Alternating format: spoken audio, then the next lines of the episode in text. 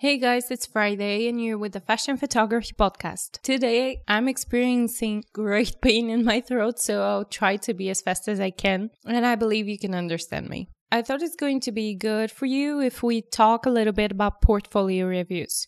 You know that this is very important for me, and I think you can learn a lot from this. So, today I think I'm gonna talk about this portfolio reviews where you actually meet a person in front of you. There are some great opportunities of portfolios like this, so you can try to look up on Google, and I believe you're going to find suitable decision for you and your area. What's important when you go to a review like this is first to know that all these people there are kinda connected to you. Even if your reviewer is not a photographer, you can be sure that this person is actually very connected to photography. So, first of all, you don't have to worry about that so much, and I know it's not really possible, but you can try your best because there are more important things to do than worry, like how to show your portfolio. This is very important, and I believe I'm gonna need more time for this, so I promise to make another podcast on this topic. Today, I'm going to just mention some of the highlights on what you have to do and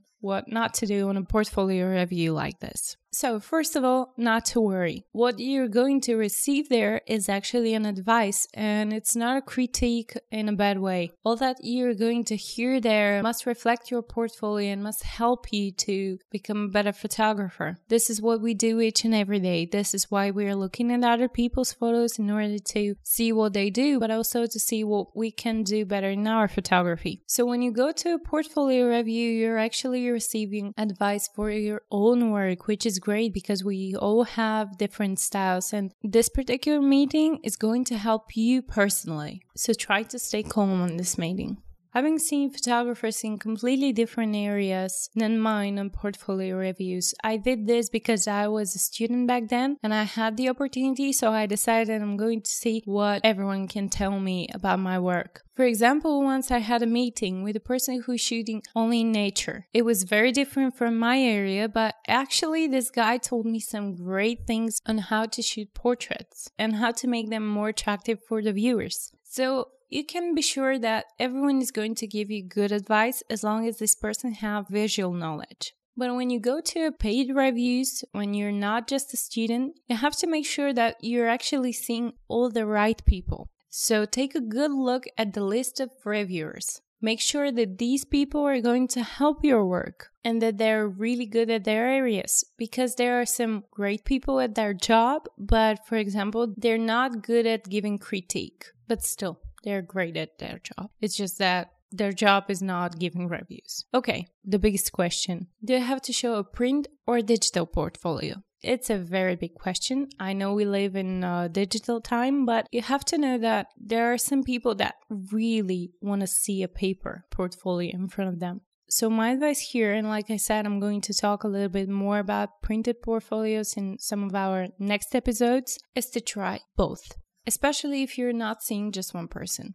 Because the first one can be completely sure that he or she wants to see digital portfolio because it's more comfortable. They can zoom in, zoom out. That's great. Okay. Do it for them. Make a digital portfolio, but also do it for you. It's different when you see your own photographs printed. There might be just one person who wants to see printed portfolio, but this might be exactly the person you need. To make it shorter, just try to please them all. You know, when you pay for something, it always pays off. So, this was my tip number two. And here we go with the tip number three. I know you're excited. I know you're under pressure, but try to listen very carefully what these guys are going to tell you. If you need to even make notes, that's okay. You're paying for their time and you have all the rights to receive the best result.